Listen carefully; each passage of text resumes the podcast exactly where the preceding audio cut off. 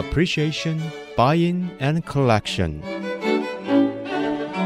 艺术 A B C，艺术入门的三部曲，艺术收藏的必修课，让您成为品味出众的艺术鉴赏达人。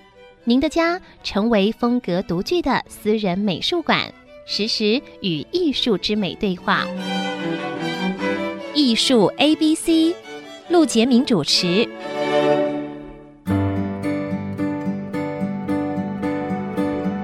这里是爱思之音主客广播 FM 九七点五，你所收听的节目是艺术 A B C，我是陆杰明。今天还是要跟大家聊一聊，就是正在尊彩艺术中心举办的朱维白回顾展，那么也就是真相大白。今天的来宾呢，就是尊彩艺术中心的陈晶莹。呃，各位听众大家好。上一集单元我们聊得很高兴，基本上了解这个你其实也不容易。我觉得一个画廊要帮一个离开我们的艺术家办一个大型的回顾展，这个整个。我无法想象里面有多少工作要做，嗯，我我随便想象的，就是作品在哪里，作品的整理，策展人找谁？策展人要写一大篇文章啊，叙述他整个一生的创作，然后整个画廊要动起来，整个团队要动起来，哎呀，千头万绪。晶莹，分享一下吧。呃，真的是非常的感谢我们的团队以及这些家族的一个支持。那当然就是说，透过策展人他的一个引导，我们开始来梳理朱维白他这生的一个全部的创作的一个作品。那这个展览其实它是起源在非常的早，也就是在二零一七年的时候，我们即开始跟朱维白老师他本人来开始讨论这个整个展览。那如同我前一集所提的，他希望是一个新品哦，新的作品的一个发表。可是无奈就是说，因为老师在后来二零一七年的时候，呃，因为一个意外他跌倒了，以至于他后来就长期的一个昏迷，之后在二零一八年的时候离开了我们。那个跌倒这么严重？呃，是的，因为他这个跌倒之后有伤到了他的呃，可能一些头，头对，然后造成他后来就长期的昏迷。那也是因为这样子之后，这些星座的发表未能能够如愿来来再实现。于是我们开始转为筹备一个回顾展，于是，在二零二零年的六月份，即将来呈现给大家作为白老师他这一生的一个成就。所以对你的感受是最深刻的，对吧？嗯、因为你是去跟他谈个展，是他交代你他的新作展，他不要回顾展，这似乎是你的他给你的一个遗愿了。是是，但是你就把个展要变成一个纪念性的回顾展，对对，这个你的感受一定很深的。那我们。很遗憾，我碰过朱维白老师大概不下五次，但是都是在活动上，都没有办法好好的聊聊天的。但是很遗憾，没有去他的工作室跟他聊聊，因为其实我觉得去碰到老画家，呃，能够在他工作室里喝杯茶跟他聊天，这是莫大的享受，而且他是一生的这个想法，他都会跟你分享。你要不要为我们分享一下，让我们能够身临其境一下？嗯、好的，好的。呃，朱伟白老师他有一个非常幸福的一个家庭，因为呃朱夫人把他照顾的非常的好。那么他们的老家就是朱老师的故居是位在金山，哈、哦，嗯，金山的一个社区里面。那老师曾经告诉我介绍他的房子，他他的房子旁边盖了一个小小的温泉屋，嗯，那这个温泉屋在盖的时候其实是要一笔钱的，就这个。盖这个温泉屋的师傅竟然看到这个一个艺术家的作品这么特殊，最后跟他说：“你不用给我钱了，你给我一件作品就好了。”呵，这个盖房子的这个这个工人挺聪明的嘛。对对对，最后哎，老师意外的就是用一件作品换了一个小温泉屋。真的假的？哇塞！那么老师他的住家一楼就是非常的整齐，非常的明亮，是呃是他的夫人跟老师整理的。那么在这个故居的二楼，就是老师他这一生呃全部的作品都是在这个地方来创作跟产出。那里面有非常多的材质，都是我们呃比较难去想象的，比如说他非常喜爱。用一些胚布，还有一些比较自然材质的这些呃原色的胚布，那也他也用了大量的红色及黑色的布来作为他整个一个创作材质的一个底基物。那么整个工作室里面同时具备他的一个储藏仓库的一个功能，以及他创作的一个功能，当然还包括他平常非常喜欢收集的这些阅读的书籍。这个可以想象。那请问他是？很乱的感觉，还是很整齐的感觉？嗯，我觉得算是非常的整齐，啊、对，非常整齐，而且他对于很多的资料他都很详细。这个、我也曾经呃，老师跟我分享很多他跟一些他的同乡的呃一些朋友们，还是或者是一些东方画会的一些老战友们的一些往来的书信，或者是说他们彼此互相赠送的画作，都老师都是很容易就呃可以想起来，然后同时拿出来跟大家一起分享的。所以这个你这样一讲，我们马上了解朱维白老师他在工作室的一种状态。的确跟他的这个创作是统一的，对吧？对对。而且他很珍惜这个朋友之间的来信，嗯、还有作品。是。所以你看朱老师这个为人，所以这个就是我们说，在我们这个有时间的时候，或者是幸运的时候，其实碰到你喜欢的艺术家，假如可以跟他接触的多一点，那你对他的这个作品就会更了解。那么我们在上个单元也提到。在尊才展出的这段期间，会有一些专人导览，所以也会有直播。嗯、所以艺术 ABC 的听众朋友可以关注这个讯息，你可以了解一下，呃，什么时候可以听到朱老师的这个作品的介绍。我觉得这个会对你的艺术的深度欣赏是会很有帮助的，因为朱老师一直强调是要做的跟人家不一样。我们上一集单元也讲到，他受到 Lucio Fontana 的引启发。对吧？然后，但是他又用大量的这个他的家族一直在做裁缝的这件事情，他用了这些布料，比如说有一些时候他的这个棉绳在这个画布上行走的时候，我们老远一看好像是一块布或者一个绳子，事实上好像不是那么简单。金莹，你你你要不要解释一下这个？他怎么处理这些布料？呃，老师他是一个非常特殊的一个创作的一个方向，因为他可能从小的这个裁缝世家的一个背景，所以他几乎熟识全部有关于裁缝，包括呃如何用布去堆叠出来的那种质感。所以他有非常多的作品，其实我们会比较建议说，你能够是观赏到原作画，你便能够去体会他如何利用这些材质美，跟他所谓的堆叠的这种做法，来呈现他自己的这种想表达的某一种美学的。的一个成果，那当然就，比如说我们呃有几件作品，我们觉得非常特殊，就是我们知道说古时候的鞋子，它是用布哈一层一层的布堆叠起来之后变成厚厚的鞋底。没错，纳鞋底，我的我的那个外婆我都看过。那这种独特的这种缝纫的一个技巧，其实也是在朱维白的作品里面有出现了很多类似的技法，就是说他用很多不同颜色的布堆叠成厚厚的一叠之后，他再把它切开来，切开来之后让整个侧面呈现出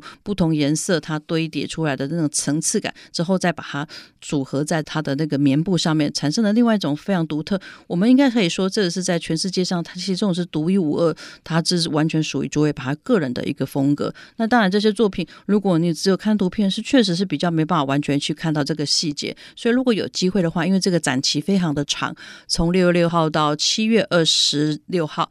这个这么长的一个展期，那大家可以在这个期间，如果有空的话，当然如果能够观赏到原作，你便能够去体会我所形容的这种很特殊的材质的一个做法。这个很难得，其实艺术家愿意脱开油画的材料，脱开这个水墨的材料，去用一个大家没用过的材料，这个是要有多大的勇气？因为我们从市场的角度看，是的，它其实是很挣扎的。为什么？因为你假如用了。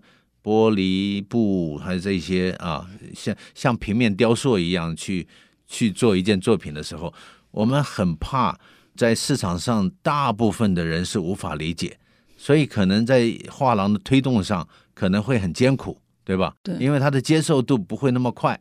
我们经常说领头羊出现的时候，这个大家都反应不过来。像反骨的的表现主义出来的时候，没人买啊。那所以朱维白老师一直要跟其他的艺术家不一样，所以用不同材料的去创作。那这样子的话，他不断的在市场上可能也会产生可能卖不掉的情况也会出现，嗯、对不对？是的，呃，这个你了不了解？有没有跟朱老师聊过 这个事情？有有有。其实老师他真的是一个非常喜乐的一个人生哈。我我在跟多年来跟朱老师的一个互动里面，老师他常常告诉我说，呃，他非常的感谢在过去那么多年的时间里面，有很多的画廊对于他的帮助跟他的推广。他曾经告诉我说，在八零年代的时候，有哪一些画廊展了他的作品。那当然，做画廊的负责人都很了解什么东西是好卖的，可是为什么还要再去展这个这这么异材质、这么独特的的这种作品，你一定会想说，一定很难卖，对不对？对。可是大家都是受到朱老师他很独特风格的一个吸引，所以还是很希望来展一个这么特殊的、这么呃很吸引人的这个作品。那老师告诉我说，有些画廊甚至办他的展览，在早期的时候一件都没有卖掉。对。那他就为了回馈这个画廊，于是他又在提出了几件早期的木刻版画，或者是 呃在日后他希望能够尽可能去弥补这些画廊对他的一个支持。所以从呃老师他开始八零年代。开始有这个绘画画廊的这个市场，一直到他过世前，呃，有非常多的画廊跟老师都是保持着非常友好的一个关系。那老师他告诉我说，可能在二零二零一五年之后，他觉得自己好像也受到了市场上有非常多的青睐。那老师他就觉得说，总归他非常感谢在过去很多年对他支持的各个画廊。于是各个画廊如果说，呃，因为现在。呃，老师非常知名度非常的高，或者是说声望非常高，而愿意再去邀请他的时候，他都很乐意去分享，啊、呃，让大家能够回馈给大家多年来的一个支持。所以，除了尊彩艺术中心以外，在历年来，其实有非常多的画廊对老师的作品也是非常的尊崇的。同时，这么多年来，也很多的画廊长期都是一起，我们大家共同努力，一起推广朱维白的一个艺术，那以期能够让大家能够去了解这个在台湾战后一个很特殊的时代里面，哦、呃，一个成就非常非凡的一个。艺术家朱维柏的整个创作的成果精彩，也蛮感动的。这段话应该让所有的这个年轻艺术家听听。对，你看一位艺术家，他不断的创新，然后他不断的感激所有帮过他办过展览的画廊，所以很难有一家画廊去跟这个朱维白老师签个十年约，对吧？是是是。所以这你看这个老艺术家的这个真性情啊。也就是说，你陪我走一段路，我感激你，对吧？他会考虑你要是销售不好的话，我拿一些我的这个木刻版画，那些收藏家会比较容易接受的啊，能够可以弥补你一下，太感动了。所以希望大家不要错过朱维白回顾展啊，也这次真相大白，让我们真相大白的了解一下朱维白老师的创作的一切事情，尤其是在二十七号还有一个座谈会，我们先说到这里。待会儿再回到艺术 A B C。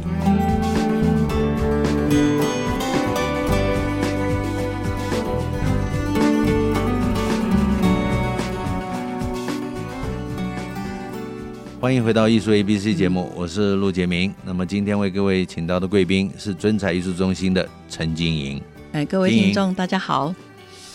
刚才你那一段听得很感动。那么对朱维凡老师跟他周边的朋友的相处啊。你大概也知道一些，是的。听说他跟楚歌很很好，呃，对，因为你知道这一段吗？呃，曾经听老师有听到，呃，他提起跟楚歌的这段情谊，当时当然两家也是非常友好的。那你我们都知道说，楚歌他在当时的时候，八零年代、七零年代，他是非常著名的艺评家嘛。对。那他曾经在故宫博物院，对，因为他楚歌的文笔非常好，同时他对于全部的文物跟各方面的知识非常的丰富，所以他的笔其实是非常厉害的。你一讲厉害，我想起一件事儿。当年这个北京的范增来到台湾的那场闹剧，对，结果楚歌就写了一篇文章，然后范增跟他比战，是。那个楚歌比战范增，非常精彩的，的。发表在报纸上。对，楚哥的笔，他是几乎都是直言的哈，他不会说去隐藏什么，或是他也不会去介意别人对他的批评。那么他当时最早的时候，其实他是反朱维白的，哦、他认为朱维白你，他认为说你这样你做这个剪刀会不会是学讽他拉的？嗯，可是后来他透过朱维柏跟他解释，同时他看到朱维白一系列的发表之后，他发现。我我觉得你不一样哦，甚至你完全不一样。对，甚至你在整个空间的呈现上，其实更具备有东方自己的一个哲学。所以你所探讨的其实是一个更未知的某一种空间的一个美学。于是两个人成了非常好的一个朋友。同时，在楚歌他晚年的时候，因为他的呃鼻咽癌的关系，他开始学习打坐。可是他就觉得在朱伟柏他的家里，或者跟朱伟柏在一起的时候，感到心情非常的平静。于是他就常常到朱伟柏的家里去打坐。于是打坐着打坐着，哎，自己的那个鼻咽癌竟然控制下来了。哇、wow. 呃！那当然有了这个亦师亦友的好朋友之后，楚歌跟朱伟白两个就成为他在创作上，呃，其实无话不谈。那同时也互相着影响着彼此的一个创作。太感动了。事实上，艺术家的互相交往其实会影响对方。嗯，同才影响力是非常大的。所以你看，你从这个过程里面，我听出来，就是楚歌他站在一个真实的立场，他会提醒朱维白说不要太像方塔纳。但事实上，朱维白根本没有像方塔纳，因为他只是受他的这个平面到立体的一个过程所启发。那我们在演讲的时候，经常说啊，高明的偷叫吸收，不高明的偷叫抄袭。其实这个里面讲起来很轻松，让大家理解。事实上，这是很深的一种状态。也就是说，启发这件事情，你可以从大师的一种观念上吸收到一些观点。但是去创造出你自己的东西，嗯，这个就不叫抄袭了，是的，对吧？对，因为在整个全世界各个大师或者是各国的一个艺术史发展里面，其实都是互相影响，互相影响。对，启发是非常的重要。就好比莫内跟梵谷，他们也是深受着浮世绘的一个影响跟启发。对，那于是是说，在这个非科班出身的朱维柏，他的整个创作的早期的时候，他看到冯塔纳的时候，他发现哦，原来我可以去突破很多既有的规矩，或是我自己可能可能。比较拘谨的某一种方式，所以冯哈纳对他的一个启发点是在于说，我可以放手去做很多，对，我觉得可以尝试的想象力的，可以突破很多可能我原本比较担心的，没错，呃、那种做法。所以这个冯哈纳对他其实是一个开启，但是之后当然。朱维柏他也是承袭着自己对于很多美学，或者是他觉得在整个中国的他自己的一个思想里面，他觉得能够呈现出来他想要做的这种空间美学，以及所谓的一种比较玄学的那种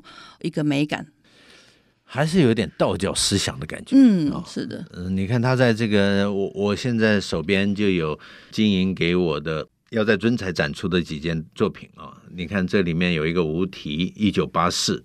嗯，是的，它就是一个像是当代水墨的一个安排，黑白穿插，嗯、让我一看就有那种太极知黑不白，参差错落，起伏转折，疏密聚散的安排。是的。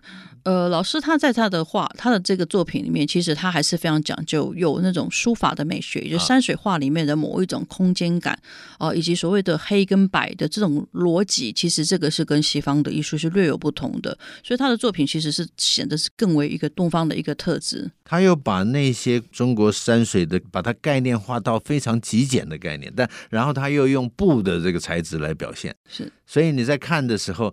其实你可以看到，嗯、呃，古代一路传承下来的一个山水构图的章法。嗯，是的，所以这个很、呃、很有意思。其实，在朱维柏他在早期东方画会的这些一些很好的朋友里面的时候，在六零年代的时候，其实有几位艺术家，当然都开始有往就是国外发展，或是移居到国外去参与很多的活动的这个风气。但是，由于朱维柏他早期的这个军人的身份，嗯，以及后来他有了家庭之后，他觉得说要去离开台湾到国外去，其实不太容易。于是，他就留在台湾之后，很专注的去从事他这种非常结构性以及所谓的非常的独特性的这种材质。的创作，所以我们有时候很多人会觉觉得说很好奇，就是说为何这样的一个没有出国过的一个艺术家，能够去做出这么独特、独一无二的这种风格？这也是我们觉得说，在作为把的这个人生的经历里面，其实还是太特殊了。所以他的刀剪精神成为了他的这个一生创作里面一个非常重要系列的精神代表了。是，那怎么理解刀剪精神？就是还是来自他的裁缝世家，嗯，然后后来。从二 D 变成三 D 的一个过程吗？对，对，那同时当然就是说，他很擅长用布的材料之外，他这生里面其实由于他的呃，他对于整个生活家居，或是说一些森林，他也产生很多其实很诗意的那种个人的某一种很人文特质。所以他后期的作品里面，他不是只有用剪刀，他甚至用了很多缝线啊，他缝了很多的线，甚至善用了一些棉花棒的这种棉质的那种呃很特殊的立体感。是，那他也也用了一些金线。嗯、好，比如说我在最后一次跟老师工作室看的时候，其实他本来原本是预期发展一个红白金线的这个系列，他在红色的这个棉布上面用的这个金线缝了非常多的线条，包括打结跟线。可是你就觉得这应该是很简单的材质，可是当你把他作品整个他完成之后立起来看的时候，你就觉得，哎，为什么他会做这样的作品？但是又感觉美感特别的好。那当然，这一切的一个作品都得要请。呃，我们的听众朋友，如果您能够来莅临这个展览的话，你便能够去体会这里面的各种的一个巧妙之处。我看到一段文字，我在这里念一下，这是朱维白老师这般自己的分析啊。他说：“我不知不觉的走进梅材的缘分上面，用这种梅材来表现我禅道的精神，创造东方艺术精神的空间。你看，这是他一直的创作追求，所以他用了不同的材料去达到他要的这个效果。所以我们期待你这次的展览，嗯、呃，能够比较全面性的看到朱维白老师的作品，嗯、因为我们以过去每一间画廊的展览的时候，都是他一系列一系列那时候的创新，嗯、那这个时候不一样，它是一个完整性的。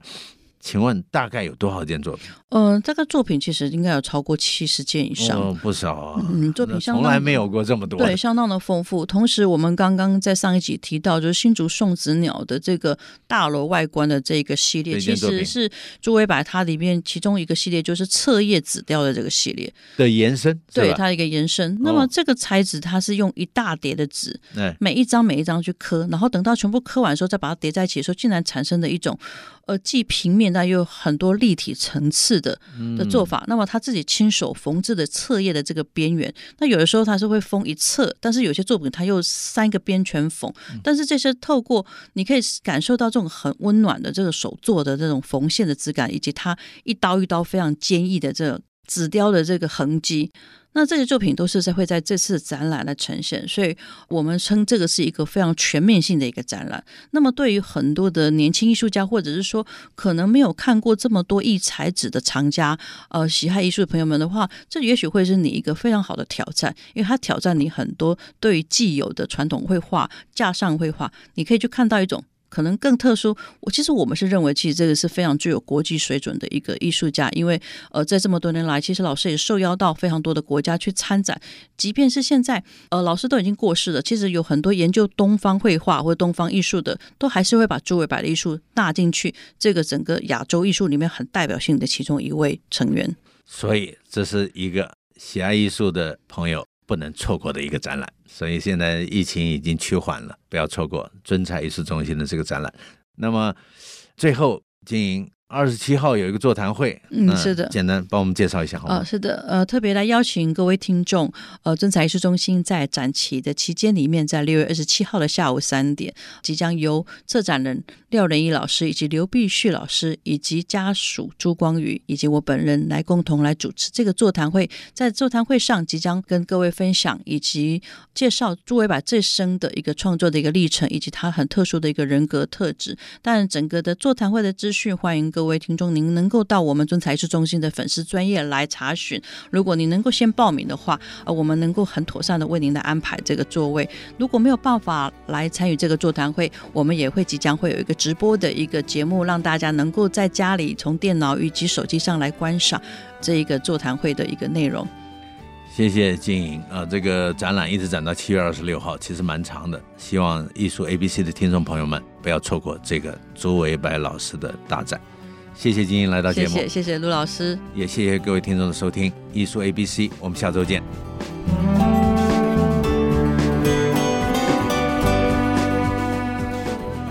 以上节目由爱上一郎赞助播出，放松心情，静静体会艺术的美好。iArt Gallery 让您爱上艺廊。